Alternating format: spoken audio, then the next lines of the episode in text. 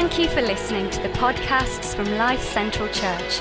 For more information or to visit one of our locations, go to lifecentralchurch.org.uk. Today, I want to talk about a tension to manage. And um, over the last few weeks through February, we've been doing some one offs and some standalones, um, but they've actually kind of tied together beautifully, um, which wasn't our intention, but it's the grace of God uh, that it's done that. And last week, Mark, um, Mark Greenwood talked to us about good news, and what he said was, like, our world can be a bad news world. You turn on the news, you look on your social media feed, and there are, there are, uh, there is bad news and problems all around.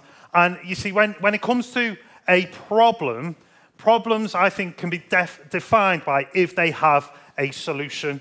And they can be a complex problem or a simple problem, but problems generally have a solution.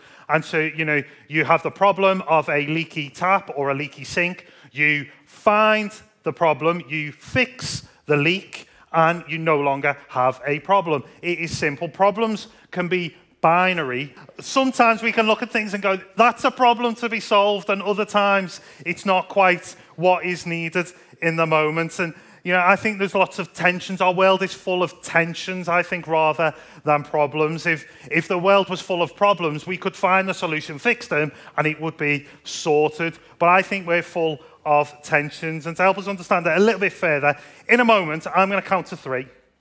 Okay, and I want you to turn to the person next to you, not the person you came with, but the person next to you, and I want you to discuss a question. Are you ready for that?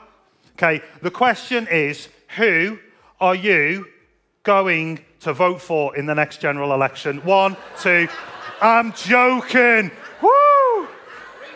Uh, honestly, honestly, like how to cause trouble in church when the lead pastor's away on holiday. Do you know what I mean? Because it creates tensions. If that was a problem to solve, we'd have solved it by now, wouldn't we? But, you know, it creates tension because you go, I know what the person next to me is going to vote, and that's not going to be what I'm going to vote for. Or you haven't got a clue because it's like choosing which person is going to rob your house, and you just haven't got a clue what you're going to do about it. And this, maybe that was a political statement too far, I don't know. But it creates tension. Our world is full and full of tensions. And we become so polarized in our world, haven't we? We're either red or blue. I will be very much in the red category this afternoon as the Mighty Reds play in a cup final. Um, but we polarize ourselves. We're, we're leave or remain. You're for or against. You're either supporting us or you hate us. There is nothing in between in our world. We're not good in our culture of holding this space in between is looking at the other side of, uh, you know, the people that we disagree with and going, I, I disagree with your point, but there's some things that I might agree with, but I don't entirely agree with your standpoint. We're not good at pulling things into the middle and going, well, let's find the common ground. We're good at standing on other ends and going, you're a problem and you need to be solved. And we're not good at pulling it in together. And a few years ago, we as a staff team uh, were given this question, and it's a phrase we've used a lot, and it's this Is it a problem to solve or a tension to manage?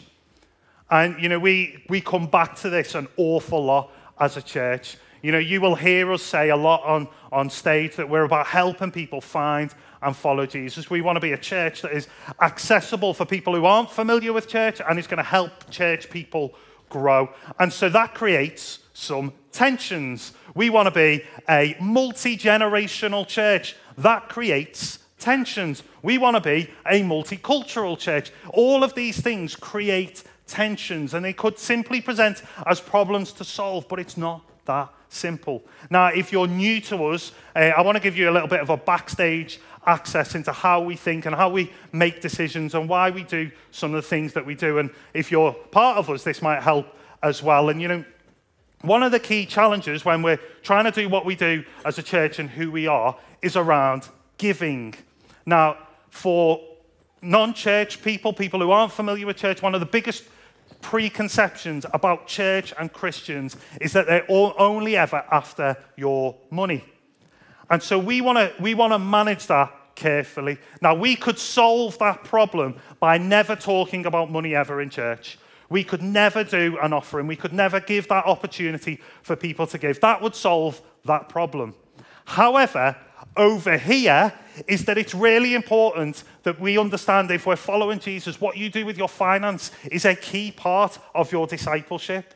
You know, where your heart is, there your treasure is. Also, no, where your treasure is, there your heart is. Also, you see, it's so important. And in order for us to do what we do as a church, we rely on the generosity of people.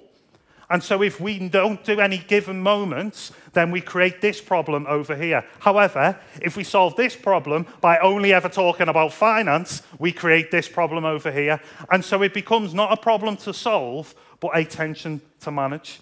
And so what we do is we manage that tension by only doing offerings and giving moments once a month on a Sunday. And we say things like, look, there is no pressure to give only opportunity. If today is your first time with us, don't feel under any pressure to give. We're just pleased and happy that you chose to join us. That's how we manage that tension. And there's loads and loads of different things. Maybe, you know, for others of you, not thinking about church, but parenting. When I thought about tensions to manage, I realized that parenting is basically one big management of tension and you're trying, you're not solving problems. They're, they're easy. It's just called Calpol. Um, but when you, when you're a parent, you just, you're constantly managing tensions, aren't you? It's this endless wrestle between do I address that thing that I noticed and saw happened, or do I just pretend I never saw it uh, and, and pretend it didn't happen?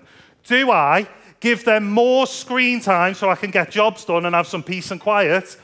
Or do I go, let's play a game? do I? Do I give in to them and give them the sweets that they're begging for and the chocolate that they want for breakfast just so they don't nag me every single morning? Or do I give them a nutritious breakfast? It's a constant management of tensions, I think. And I, I didn't understand this quote until I was a parent. But Adam Sandler, he once said this. And I totally relate to that as a parent. I totally, totally feel it. Just want to be real with everyone this morning. That's where I'm at. And you know, it's not, we're talking about attention to manage. There are loads of tensions in our world that we need to manage. And we should probably talk about Jesus in the Bible. And so Jesus was so good at managing tension. He was an absolute genius. And you know, if you're in a connect group, in your connect group notes this week, I've given you a whole load of examples of where Jesus managed tension beautifully, where he, he brought it through. When you look at the Gospels, when you look at Matthew, Mark, Luke, and John, you'll see that Jesus was constantly managing tension, creating tension as well, but managing it beautifully. And what I want us to do is to do a bit of a, a deep dive into a moment where Jesus managed tension brilliantly. And it appears in John 8, and it's the story of the woman caught in adultery, if you're familiar with the Bible. Um, and we're going to go through it bit by bit and just pull out different ways, different things that we can learn from Jesus on how we can manage tension in our world. I'm sure that you can think of tensions in your life around family, friends, work, your, your neighbors. There's all these tensions. I think there's some things that we can learn from what Jesus did. So in John 8, it says, But Jesus went to the Mount of Olives. At dawn, he appeared again in the temple courts, where all the people gathered round him, and he sat down to teach them. Now, the first point when it comes to managing tension is we need to understand story. And so when we see the start of John 8, it begins in the middle of a sentence. It's because it's kind of the continuation of the previous chapter. And in John 7, the previous day, uh, it's all kicking off. Jesus is in the temple courts where he ends up here again on this day, but the day before he was in the temple courts. And he's surrounded, and people are questioning the validity of what he's saying. They're questioning him. It's all kicking off. There's this whole big dispute. Can imagine it's tense. It's all, it's all really sketchy. And Jesus, it says they all go home, but Jesus went to the Mount of Olives. Now, we don't get any more context than Jesus went to the Mount of Olives. He might have gone on a camping trip, but probably knowing who Jesus is, he probably went to pray. It doesn't say whether he got sleep or not. We don't know that. But it says at dawn, dawn happens at the beginning of the day. And isn't it beautiful to be waking up and seeing a little bit more sunshine every day at the moment? It's lovely. And at dawn, he appears again in the temple court, back where it was all kicking off the day before. Jesus is there again, where all the people gathered round him. Who likes being gathered round by lots of people first thing in the morning? Not me. And yet, Jesus, he's there. He's got all these people gathering around him, and he begins to teach them. And they go, Jesus, you know, you said this about this. Jesus, can you just, uh, can you just heal it? Jesus, Jesus, Jesus, Jesus, Jesus, Jesus. And you would be like, you would forgive Jesus to, if he behaved like Adam Sandler, going, all right, just give me a moment. When we understand this, we, we, we get to see how brilliantly Jesus manages tension in the midst of chaos, in the midst of the relentless, relentlessness of life that we feel. Jesus is feeling that as well in that moment. And so when we let, get to know what happens in this story, it's even better that he does it in the, in the context of this. But so often we don't know what others' story is. We used to say, um, and I think we still do in our youth ministry, you know, um, if you fail to understand somebody's story, you will fail to have compassion. Because we don't know what is going on in their world, and we judge others by their actions, but we want others to judge us by our intentions. Because we know the story, we know that, that we're, we're frustrated, not really about that person in Asda who was, who was slow. We're frustrated about this other stuff that's going on, but that just spilled out in that moment. And so we judge ourselves by our intentions, but we judge others by their actions. And, you know, I, um, part of my role is I oversee our guest services team. Um, and I oversee the team leaders. They do the hard work. I just help them, really. And um, we've been working on a bit of an induction for our car park team.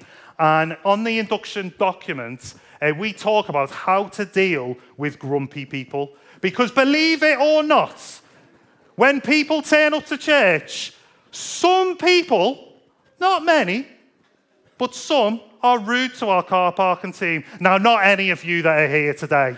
I'm sure that none of you have ever been grumpy to our car parking team. But what I want, our, we, we want our, our, like our church experience to start in the car park. And so I want our car park team to understand that there will be grumpy people because grumpy people can, uh, you know, people become more grumpy when they're in their car. And so what I want to do is help our team to deal with these tricky tensions. And so what we say is we ask you to smile, to, to never respond with, to anger with anger. And we literally say, we don't know what somebody else has gone through that morning before they've got to church. Because I know for families in particular, if you've been trying to get here for 9.30 or even 11 o'clock, it's a stress. You have probably said, put your shoes on at least 500 times before you've left the house. You've maybe argued with somebody on your way, and you're not going to turn up to church and go, good morning, praise the Lord. Great to be with the brethren of believers today. Like, you're not going to do that. It, it, spills over. And so, what I want our car parking team to understand is we need to understand the story. And so, when it comes to tension, when the tensions that are in your workplace, in your life, in your friendships, in your, with your neighbors, maybe try and understand the story. Understand what's maybe going on in the background. Let's move on uh, with the story of this moment with Jesus. The teachers of the law and the Pharisees brought in a woman caught in adultery. They made a stand before the group and said to Jesus, Teacher, this woman was caught in the act of adultery. In the law, Moses commanded us to stone such women. Now, what do you say? They were using this question as a trap in order to have a basis for accusing him. Now, the second point when it comes to managing tensions is to keep the main thing the main thing. What are the Pharisees and the teachers of the law here, they've, they've used what the law is there to keep people on track with God. They've used this moment and they've lost sight of a woman's humanity. And they've brought her out and they've gone, Jesus, we're trying to trap you here. Here's a question What do you think we, do, we should do? And they've lost sight of what the law was there to do. They've lost sight of what they were there to do because they're trying to trap Jesus. I remember um, when we used to run our Friday night youth club, a night where I was leader in charge, and all the young people came in. And after about 10 minutes of being open, it became apparent that there was one teenage girl there who had been drinking. Now, the rules of our youth club was that we we would call your parents, uh, ask you to leave, ask them to come and collect you, and you may face a ban. That would, what, uh, would be what happens uh, if you are drunk when you come.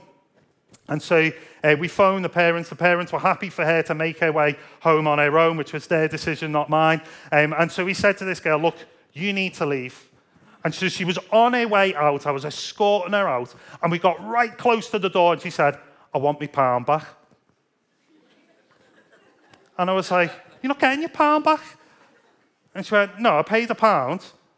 And you're kicking me out. And I'm only staying 10 minutes. I deserve my pound back. And I was like, Well, technically it's about 90p. But I was like, No, you're not getting your pound back. You've broke the rules. And I ended up in this standoff where she went, Well, I'm not leaving then. And I was like, No, you need to leave. Well, give me my pound. No, you're not getting your pound back. You need to go. No, give me my pound back. And it's getting more and more heightened. And I, I'm like stuck in this moment. And the assistant leader that night was Jonathan Allen, who sat down there. And Jal came over to me and went, What's the issue? I went, She's been asked to leave. She wants her pound back. She's not getting her pound back. And he went, Right. Jal walked over to the tuck shop, got a pound, put it in her hand, and went, See you later. And the girl left.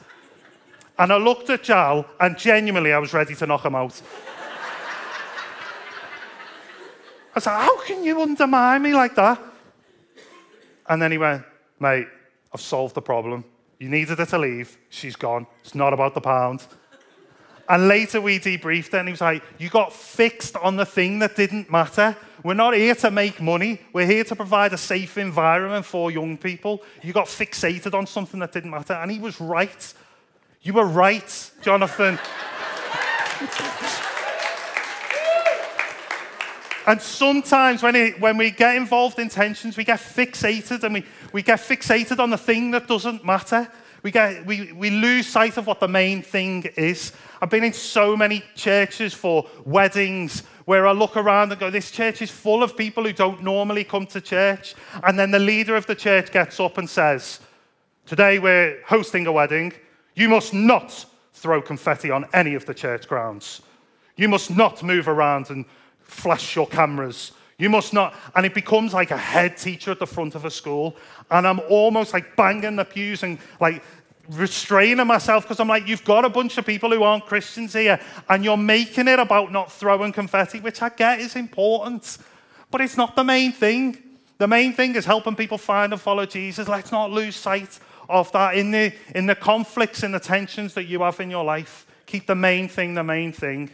Maybe the main thing isn't to tackle that thing with your kids or, or with a colleague, but just to let that one go and go, you know what? The bigger picture is about, is about harmony, the bigger picture is about relationship. Let's carry on with the story. Jesus bent down and started to write on the ground with his finger. Jesus takes his time. And so, point number three when it comes to managing tension is take your time, take a breath. Jesus paused. He didn't bite. He didn't fly into a conversation with them. How dare you? Da, da, da. He pauses and takes a moment. Sometimes the Bible throws up some brilliant stuff, and in the book of Proverbs, it says, Even fools are thought wise when they keep silent. With their mouths shut, they seem intelligent. I love that. If you're a bit of a divvy, if you keep your gob shut, you might seem clever. I wish somebody told me that when I was a teenager. Because I'd have saved a lot of problems if I'd have just kept my mouth shut.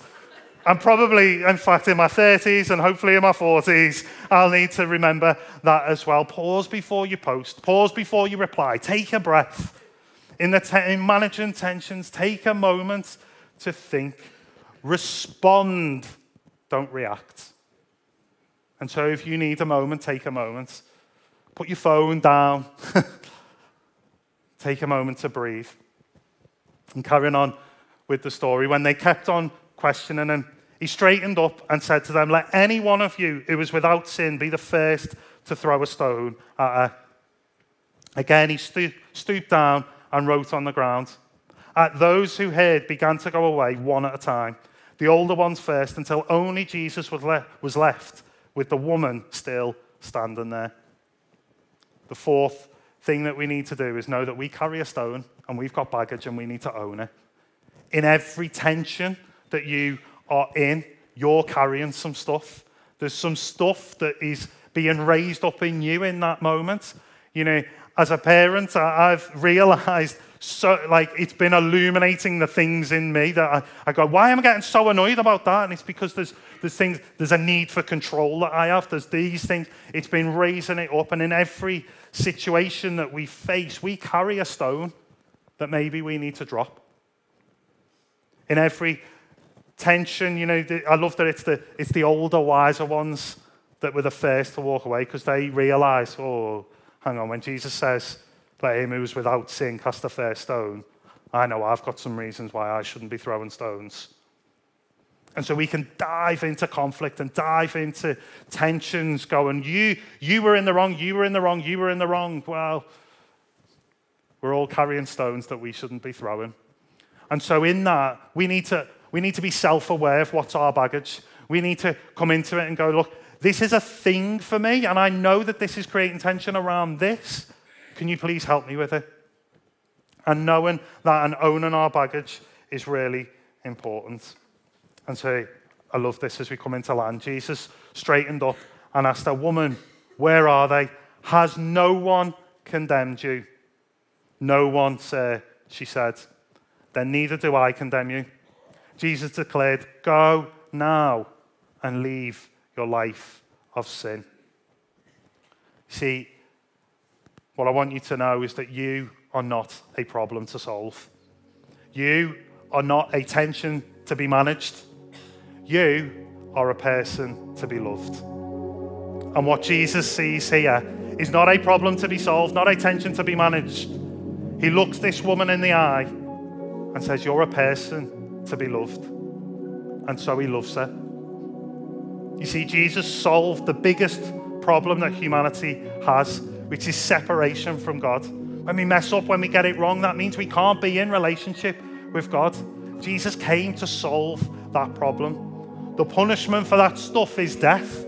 Well, Jesus paid it on the cross on Good Friday. And when, when he rises from the dead, he looks at humanity and he says, I've solved the biggest problem that we will ever face. Come and have a relationship with God the Father through me. And Jesus looks at us as people to be loved and says, Come on this journey, come and follow me, and we'll manage some tensions together and we'll figure it out. And you'll get it wrong. And let me just say, when, when we do get it wrong, God's not angry at us. God's not mad at us when we get it wrong. We sometimes feel like God's sat on a cloud with his arms folded, getting cross at every wrong decision that we make. God's not mad, he's brokenhearted.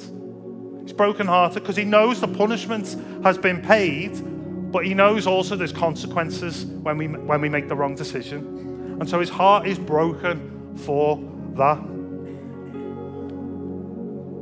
And what Jesus does in, in this story is he beautifully manages the tension so he can focus in on a person to be loved. And he holds this space for this woman so that he can get face to face with her and show her his love, his grace. And that phrase, holding space, is a counseling term. And uh, I found a blog this week that explains holding space really, really nicely. And it says, holding space is showing up for someone, being fully present and without judgment as you sit with that person through their difficult time you listen fully.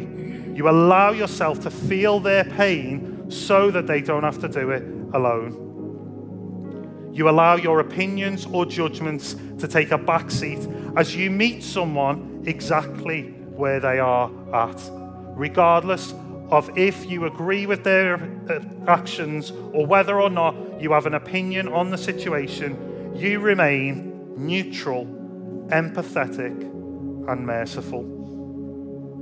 So holding space means holding that space, not diving in to solve the problem.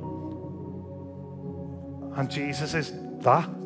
Jesus does that. He holds space for us and gives us empathy, mercy, grace, love.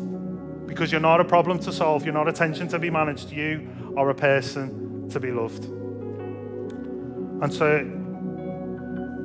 I want to allow Jesus to hold space for us now this morning, just to take a few moments and maybe Maybe it is that you need to drop a stone. Maybe there's some tensions that you just need to offload onto Jesus and talk to Him. And in a moment, the band are going to sing a song called Make Room.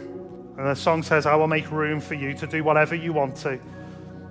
And it's that creating space and allowing Jesus to hold that space for us. Maybe you need to see Jesus as a person who loves you, not as someone who's angry with you or cross with you, but you've never thought, actually, God could love me. Maybe you need to see that face of Jesus. Maybe there's a specific person that your view needs reshaping of, that the whole way through you were thinking, yeah, their attention to be managed. And maybe God's saying, they're a person to be loved. And because they're a person to be loved, we're going to manage the tension that we have around this. And I know that there are certain Christians in the room that you're like, ah, you're feeling the tension of this because we want to dive in and talk about the nail. We want to go, yeah, yeah, but at some point we've got to move on from this stuff that's making a mess in our lives. Yes, you're absolutely right. And what Jesus does with this woman is he holds space for her and then creates an invitation and says, Go now and leave your life of sin. But not before he holds this space. And so Jesus will hold space for you for as long as it takes, but he'll keep inviting you to something bigger, to something different. Because as it said in there, you meet people where you're at, when, where they're at when you hold space. Jesus meets us where we're at, but he loves us too much to leave us there. And so he comes and he meets us and he, sa- and he loves us and he sees us as that. But then through managing tension and through leading us and through us choosing to follow, he leads us to being closer and more like him. And so, how could Jesus hold space for you this morning? I want to invite you, maybe close your eyes, maybe hold your hands out in front of you. Um, it's not a formula, it's just, I find that's a posture for me to be ready. And we're going to sing, and then in a few moments' time, I want to give an opportunity to say yes to Jesus. So maybe you're considering that, that you've never made that decision to follow Jesus, then I'm going to give that moment uh, and an opportunity for you to do that in a few moments' time. So maybe as we're singing this song and holding that space, maybe that's what you want to consider. But just close your eyes, don't feel the pressure to sing along, and I'm going to pray, and then the band are going to sing. Jesus, I thank you so much that you don't, don't view us as problems to be solved or tensions to be managed, but you love us. God, I thank you that you know my deepest, darkest secrets, but you still look at me as a person to be loved.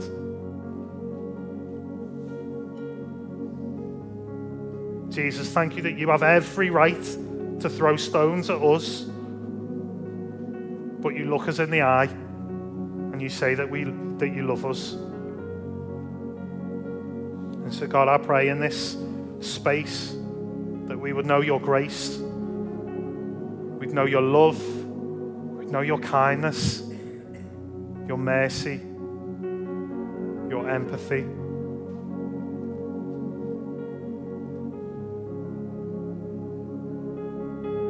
Jesus, we make space for you.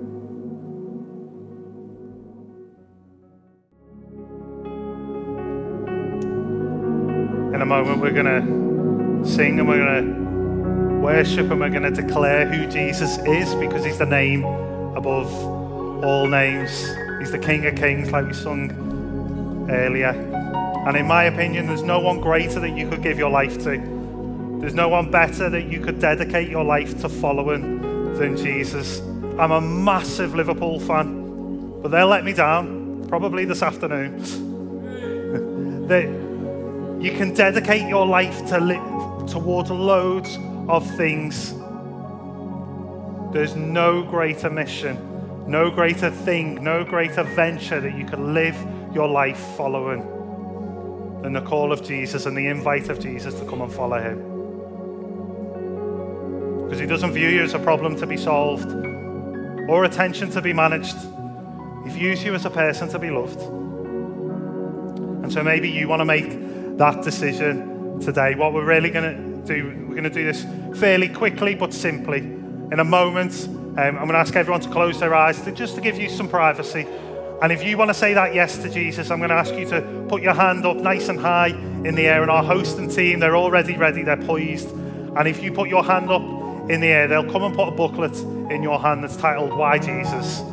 And it's just, there's nothing special about that book. It might just help you, but it's a, it's a physical sign of you saying, I'm making a decision to follow Jesus. Then I'm going to pray, and then we're going to sing again. So I'm not going to embarrass you or anything like that. And maybe if you're watching online or in one of our sites, you want to respond in a similar way. If you're watching online, you could indicate in the chat if you wanted to. But I want to ask and invite everybody just to close their eyes for a moment.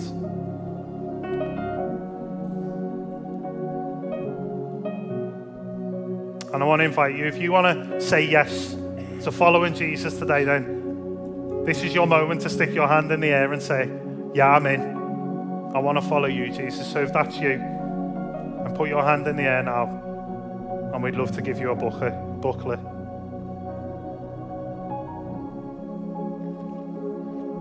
Great.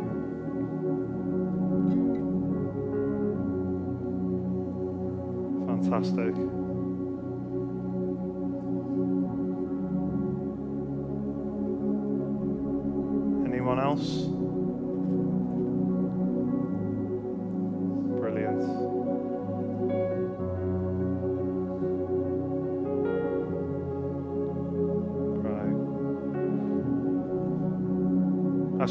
People put their hand up, which is phenomenal.